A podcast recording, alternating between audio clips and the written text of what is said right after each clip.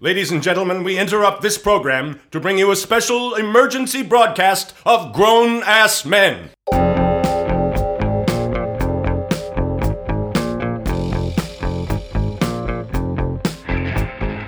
There are men who say that Incredible Hulk TV series complete five season box set is great, but I don't need to own it. There are men who say there was an Incredible Hulk TV series? And then there's Doug Bost and Adam Bernstein. Two men who should have better things to do, but aren't doing them right now. These are two grown ass men. Grown ass man. with special guest grown ass man, Jeff Ward.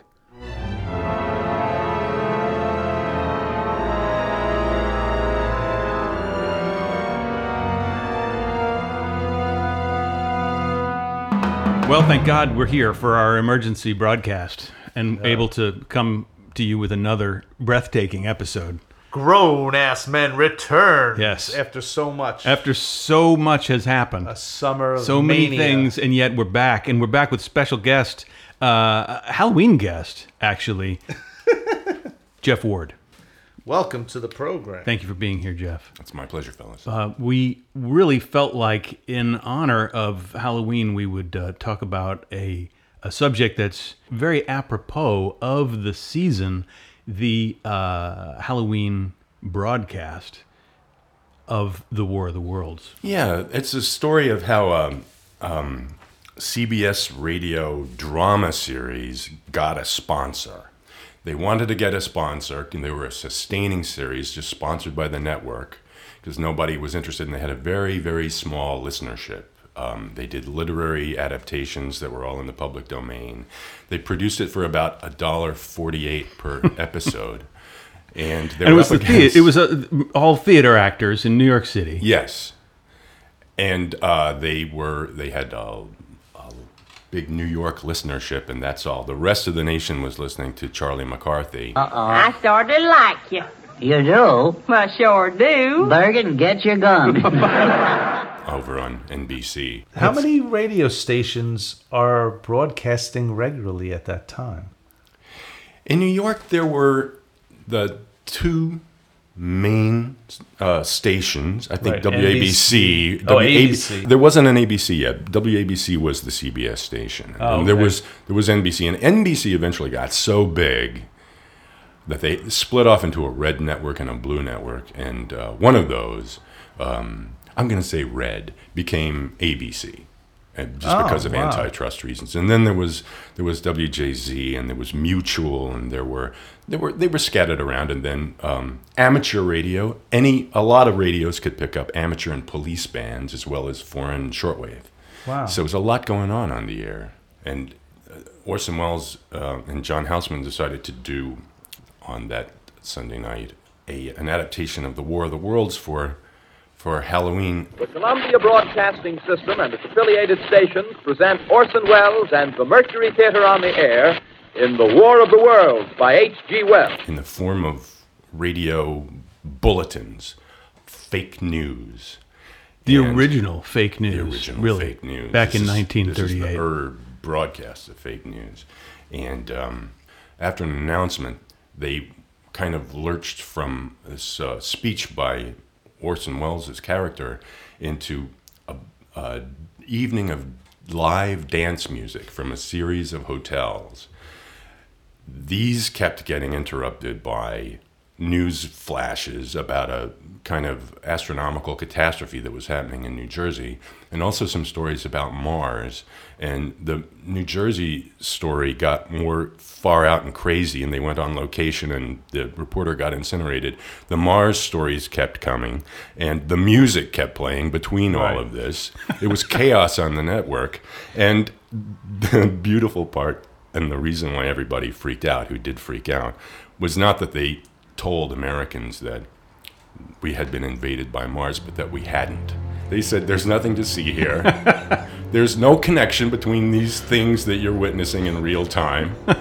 Now some more music. Stop using your brain to Yes. draw a connection between all of these stories. You and your ears. when, when this is Halloween 1938, 38, right. Right? So how deeply involved are we in the war? The war's about war's going to start in a year, Right. And the, the month prior, there had been a big crisis, kind of like a Cuban Missile Crisis of the late 30s, called the Munich Crisis, and that had played out in Americans' ears completely on the radio. Um, Or- Orson Welles' show of a couple weeks before had been interrupted at the beginning by a news report because news from Europe was coming fast and furious, and it was ugly stuff. People really needed to know what this maniac Hitler was going to do. Right. And um, so it could have been more at any time, and people were very, very used to having their programs interrupted. And they only got their news from the radio and newspapers. That's right. It was there was one source of news for people, which there's a danger in only having one source for news. Unless it's Fox News. right. And that's that's what makes it startlingly uh, relevant in 2019. Yes. I mean, how often do you check the New York Times homepage just in case something horrible has happened since 40 minutes ago? Yeah. Also, this was before we are used to commercial parodies and mockumentaries. We know that the form is sometimes played with, like, uh, to make fun of itself. No such thing in the late 30s. The radio was God. There had never been anything like this in concept. And uh, that's why it was able to hornswoggle about um, 1.2 million people. Where is this in relation to Citizen Kane? This is the cause of Citizen Kane. This is what enabled it. After this, the radio show got a sponsor because there's no bad publicity. And um, then Orson Welles was much ballyhooed. And uh, finally, he became a hot property, and they, they were able to lure him into, Wow. into California. Okay, that's good. Was Citizen Kane's what year? 41, 41. yeah. Oh, wow. One of the things that I love about the uh, Mercury broadcast of War of the Worlds is the sort of laundry list of things Orson Welles and, and John Houseman did to to screw with people. Like, not only did they keep cutting back to music, which was you know mind blowing, but uh, they also used silences Much. and then I was listening this week to the earlier programs. It's it's an hour long series. The Mercury um, plays are all hour long shows, and this was the seventeenth, right? Seventeenth show in their series, and just about all of the other hour long shows up until then take a station identification break exactly at 30 minutes half hour. because that's what everybody does every show Right, sure. at 30 minutes they say We pause a moment now for station identification. This is the Columbia Broadcasting System. but what's fantastic about the war of the worlds is they just blow right through They it do. It's they about- don't I think it's it comes in eight minutes late. right so eh, for eight minutes people are like oh this is really happening Eight now minutes more mayhem. Eight minutes more for people to say, "Screw this! I'm gonna go put a wet towel over my head and run down to the train station to try to get out." well there were a lot of stories afterward about mass hysteria Yes, and i think a lot of the stories were themselves mass hysteria right there was some flim flammery on the part of the newspapers because they were jealous of the radio and Yeah. it had sort of stolen their their light. But they um, there was a lot of genuine panic. Um, uh, in about 2010, some uh, communications professors wrote a Slate article about how the um, the panic itself was a myth. It's a lot of hooey, but um, there's a lot uh, that's come out since to to counter that, and and plus anybody who's interested in talking about how the how the War of the Worlds panic was a myth. I mean, uh, do you have any interest in them as people? right those are boring people Oh my god! yeah those are people Good you wouldn't want is all I to know. have a I just want to know their names. Yeah. so the the other things that contributed to the The Canadian logging song. Yes. let's hear it. Yes. Canadian logging song is key. What happened was that all of America was listening to Charlie McCarthy and Edgar Bergen, and they cut to a singer who was Nelson. on a different network, Uh, it was. This was on on uh, NBC, which was the the most popular show of Right. the time. and uh, they they cut to, and it's sort of it's noted sometimes that uh, Nelson Eddy had a lot to do with the panic because people didn't like Nelson Eddy, so they they turned over to CBS just to see how they could kill some time. What really happened is that Nelson Eddy was extremely popular, and I listened to that Chase and Sanborn broadcast, and I didn't mind hearing him at all. And then at about four minutes and 50 seconds into the broadcast, into both broadcasts, they announced that Nelson's going to sing another song. And it's very similar in tempo, and it's, it's called the Canadian Logging Song. And he does it in a Canadian accent, a French Canadian accent. It's stupid, it's insulting. And all I could think of, my only impulse was fast forward, fast forward. So I had the same impulse as the people back then. In 1938. Yeah, here's um here's the offending item. Here's the Canadian logging song. The Song of a rough and ready man of Canada. A big, brawny French Canadian logger, the kind of a fellow who skips nimbly from log to log as they float downstream to the mill. Sure footedly, he prevents the dreaded jams, and yet he always seems to find time to wave at the girls on the shore. Nelson Eddy sings the Canadian logging song.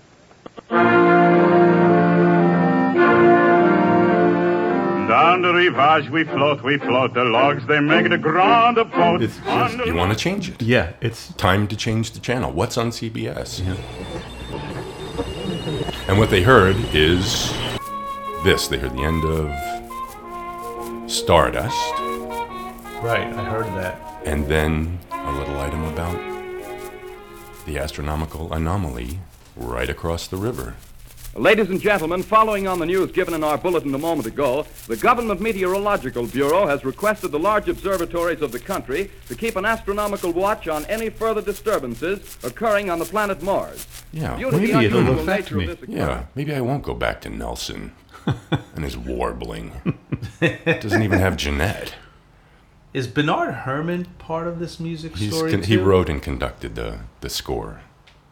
Amazing. but really there's no score until the end, right? But or did he write the music for Ramon Raquello and his orchestra? He arranged these pop songs. Uh, Okay. I'm always chasing rainbows and stardust. Um, and then in the second half, not e- or less than half, if we, as we've discussed, the last sort of third of the pie, uh, Orson's narrating in, in character, and there's some a little bit of Bernard Herrmann music.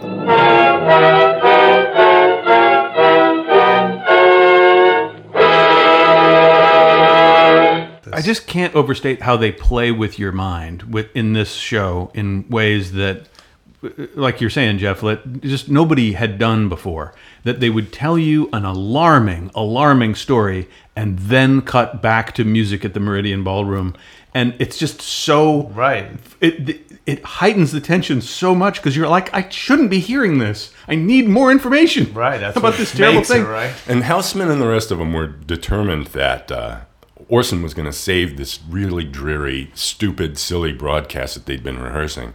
First of all, by taking out all these music segments at the beginning, and Orson decided we need more music at the beginning. Hmm. He wanted it longer, more plausible. He wanted a regular old broadcast for the established yeah and then to be overturned. There's a lot of screw ups. There's a lot of confusion on the air. People saying, "Am I on?" And Yeah. there's a lot of that happens off mic.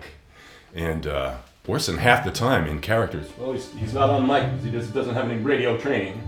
And, uh, Right, the right, poor- right, it's great. Poor uh, and like the farmer the farmer, he he doesn't know how to talk on the radio. He's just as bad at it as, as a really as a really good guy would. Um, that guy was played by Ray Collins.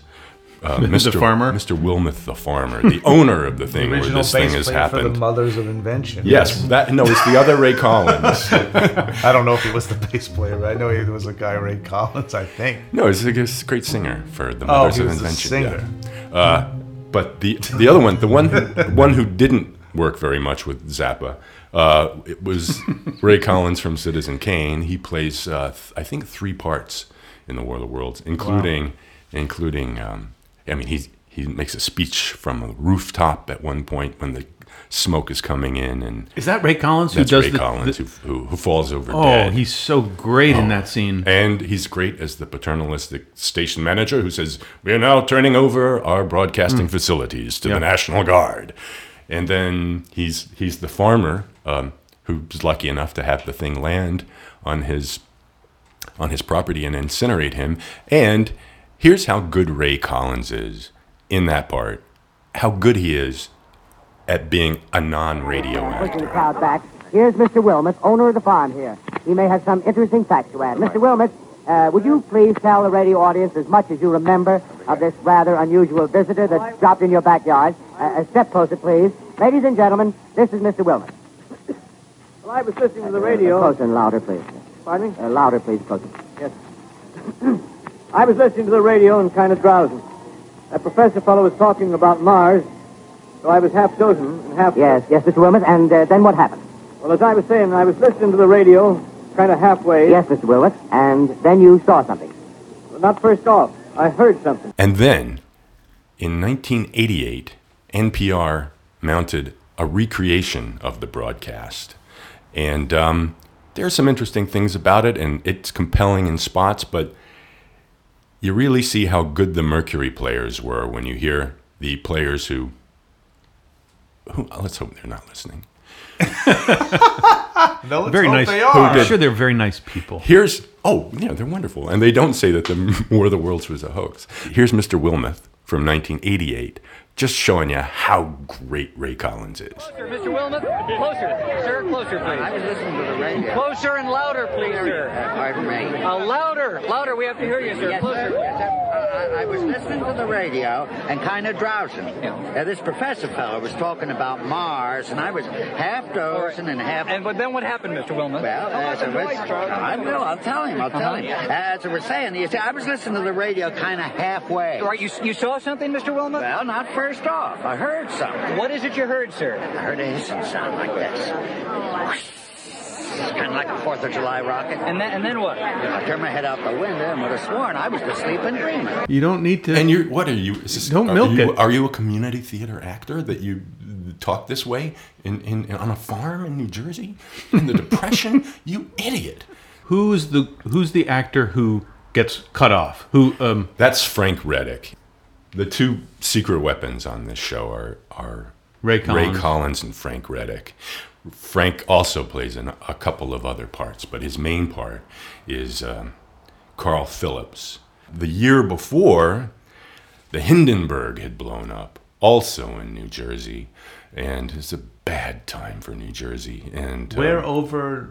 Where in New Jersey did it was? Lakehurst. Oh, Lakehurst. Yeah. Oh, that's not. Yeah, you it's can not go that look. They've- Close. It's probably an hour, Yeah. hour and a half from. They've pretty much got it cleaned up by now, but the um, Jersey, man. and what they told Frank Readick to do in his preparation as Carl Phillips is to go down to the library, the audio library, and listen to that transcription disc over and over and over. Here's Herbert Morrison the year before narrating the landing of the Hindenburg. It's starting to rain again. It's, the rain had uh, slacked up a little bit. The back motors of the ship are just holding it uh, just enough to keep it from. It bursts into flames. Get it started. Get it started. It's rising and it's rising. It's rising terrible. Oh my! Get out of the way, please. It's burning, bursting into flames, and, and it's falling on the mooring mast and all the folks between it. This is terrible. This is the one of the worst catastrophes in the world. Oh, it's, it's, it's the flakes, twenty. And um, here's Frank Readick as Carl Phillips freaking out before there's a very clever six seconds of silence and then a whitewash explanation. Studying the object while the captain and two policemen advanced with something in their hands. I can see it now. It's a white handkerchief tied to a pole. Flag of truce. If those creatures know what that means, what anything means. Wait a minute, something's happening. Humped shape is rising out of the pit. I can make out a small beam of light against a mirror. What's that? There's a jet of flame springing from the mirror and it leaps right at the advancing men. It strikes them head on. Lord, they're turning into flames. Oh, the whole field's caught up by the woods, the barns, the, the gas tanks, tanks of the automobiles are spreading everywhere. It's coming this way now, about 20 yards to my right.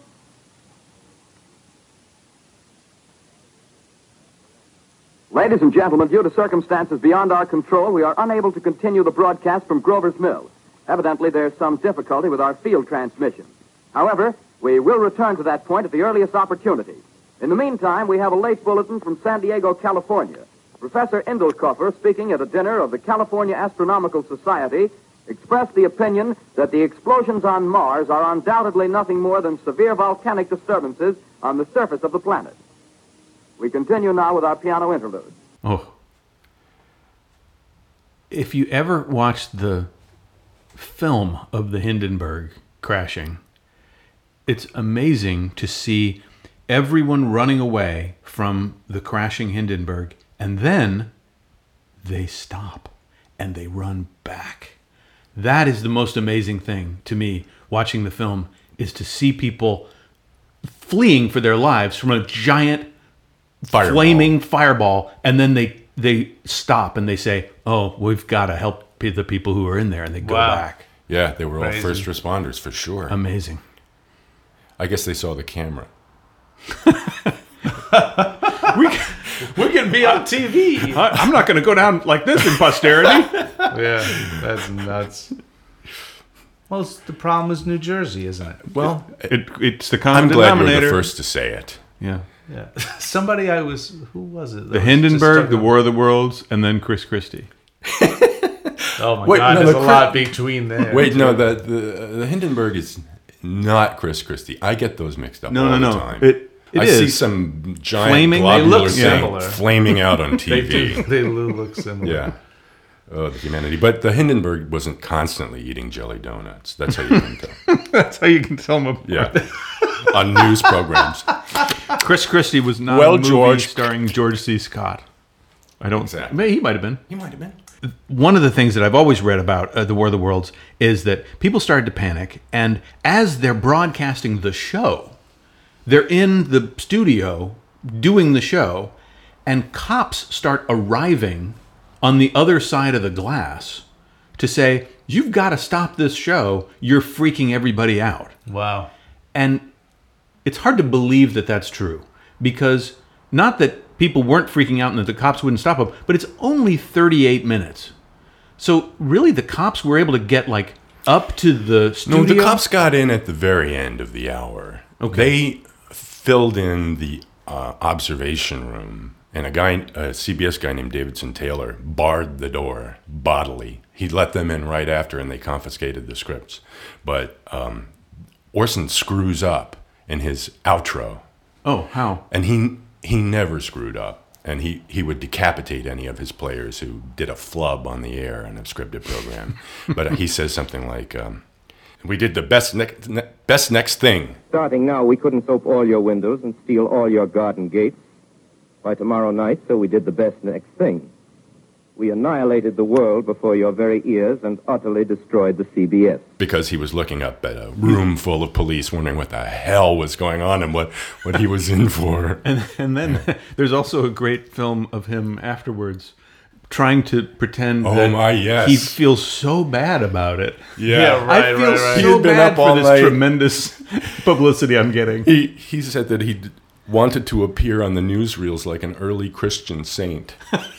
and he said, Oh, no. Oh, no. We had no idea that anything like that was afoot. Yeah, even when the cops filled up the studio. Right. You know, we feel terrible that any such well known story should have been misinterpreted in such a fashion by any Americans. Radio is new, and we are learning about the effect it has on people. Did he do this because he had just contempt for the average human being? They needed a sponsor. Yeah, they needed he needed attention. He needed somebody. Publicity. So, uh, But he seems like the kind of guy who would just feel like everyone around him was an idiot. Yes, very, very much so. but they had the they had been doing 17 shows with the Mercury Theater, and they didn't have any money. And what they needed was somebody to. And by the 18th show, suddenly Campbell Soup was their sponsor. Yeah. So I mean that's a pretty big deal. Like everybody's you know kind of upset about hey the War of the Worlds made everybody panic, but Campbell Soup was like I think we can make some money off this. Yep. The thing about the show that has always just dogged me is that had no one believed it, it would still be the best broadcast and a, a brilliant adaptation and a brilliant hour of radio. and it's not a like a a musty time capsule that you listen to out of obligation to to hear what history was like. It is a great, No, exciting sounds- show. I just listened to it today. It sounds amazing. Yeah. It's Although it- compelling. it's well done. I mean, I did find a version where they took out a lot of the crackles, so that was pretty good too. Uh-huh. That's key. Because there's a lot of That poor versions out transcription there disc that got a lot just of like- fingerprints when oh the my cops God, took it. There's a lot of noise. I feel like I could finally contribute to this conversation. Yes, please. Adequately. In talking about the Marvel Comics adaptation, War of the Worlds, 1970, I think maybe 71. 71, yeah. Damn. Starring uh, one of the greatest. Yes. One of the greatest unknown heroes in the Marvel Universe. Killraven.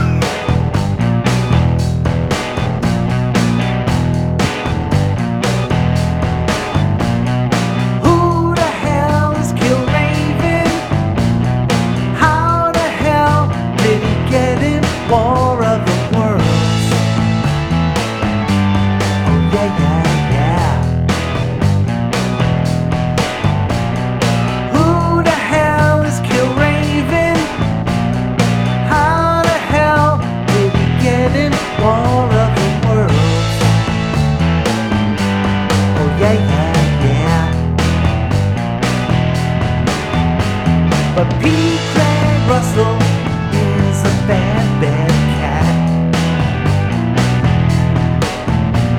There's nothing more to say, nothing more than that. Who the hell is Killraven? Killraven. Will James Gunn please bring Killraven back for Oh, Guardians my of the God. Galaxy 3? Will he won't because no they don't even know him. No, even the Marvel universe. No, doesn't. they have gotta- forgotten. Somebody wants to write a Killraven movie somewhere.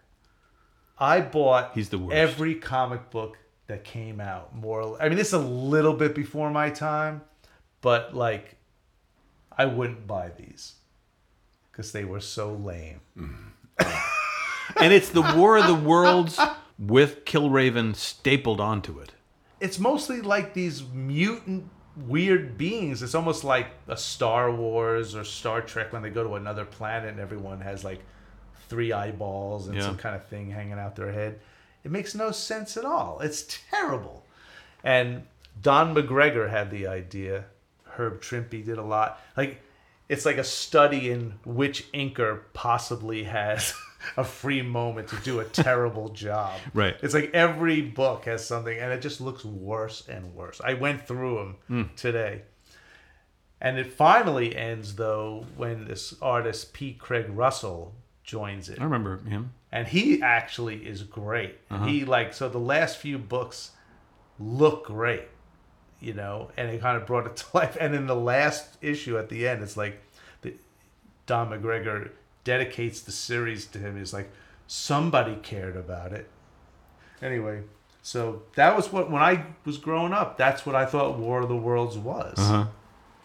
You know, like, unless you were really researching old radio. Jeff, did you like know this stuff early on, or did I like know. how did you I've get uh, into this radio? I've been chasing this dragon for a long time. That I um, I typed the script when I was in the sixth grade and forced my class to pre- present it. nice. You did? I did, and I, s- I typed still have the the, I still have the script, and the, there there are some words in it that are not misspelled, and You still have the script that you typed in sixth grade of the Certainly War of the do. I certainly do. I did not know cool. that. All right, so I want to hear about this. You type up the script. You, do you tell the teachers that you want to Yes. do a broadcast version of this? Yes. And like they say, okay. Everybody said okay. They knew the glint in the eye of a madman. And Did you Right. play the Orson Orson Welles part?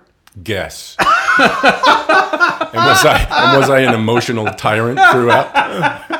What was the reaction of people when you did it? They were all for it, and um, But then you I sold performed the it? teacher on the educational aspect. Right. I, I didn't tell her that nine hours of her class time and her syllabus was going to be given over to my obsessions. Right. I didn't phrase it that way. That's not how you sell something. Right, right. Well, that's so super cool, man.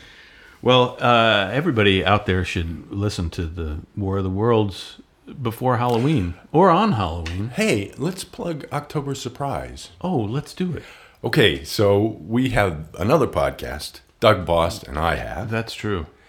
And High quality, it's excellent it's the listening experience. It's, I it's must say, genre dramas. having heard it. The Discordia podcast. The Discordia podcast, and there it's the English language Discordia podcast. Yes. look for that one with the picture of the garage on the label, and uh, the the one that we're posting in a couple of days. It'll be out by this time. Is called October Surprise, and it's a Well, it goes right along It's with what news. you're talking about. Yeah. It's, In fact, we it's even fake called your character Carl by Phillips. Jeff Ward. Yes. Yeah, and um, Oh, okay. it's it's in the form of an NPR segment feature, Mhm. and it's fake, and it's scary. It's a horror story told as an NPR story. So it's just, you know, obviously, I'm, I've Sounds made no progress Yeah, at all. I think since you'll the enjoy sixth grade. Jeff Ward, thank you very much for uh, talking with us about the War of the Worlds. It was a Yeah. joy, fellas. Thanks, Yeah. thanks so much. It was worth the trip. Yeah, fun episode. All right, goodbye. Grown ass man.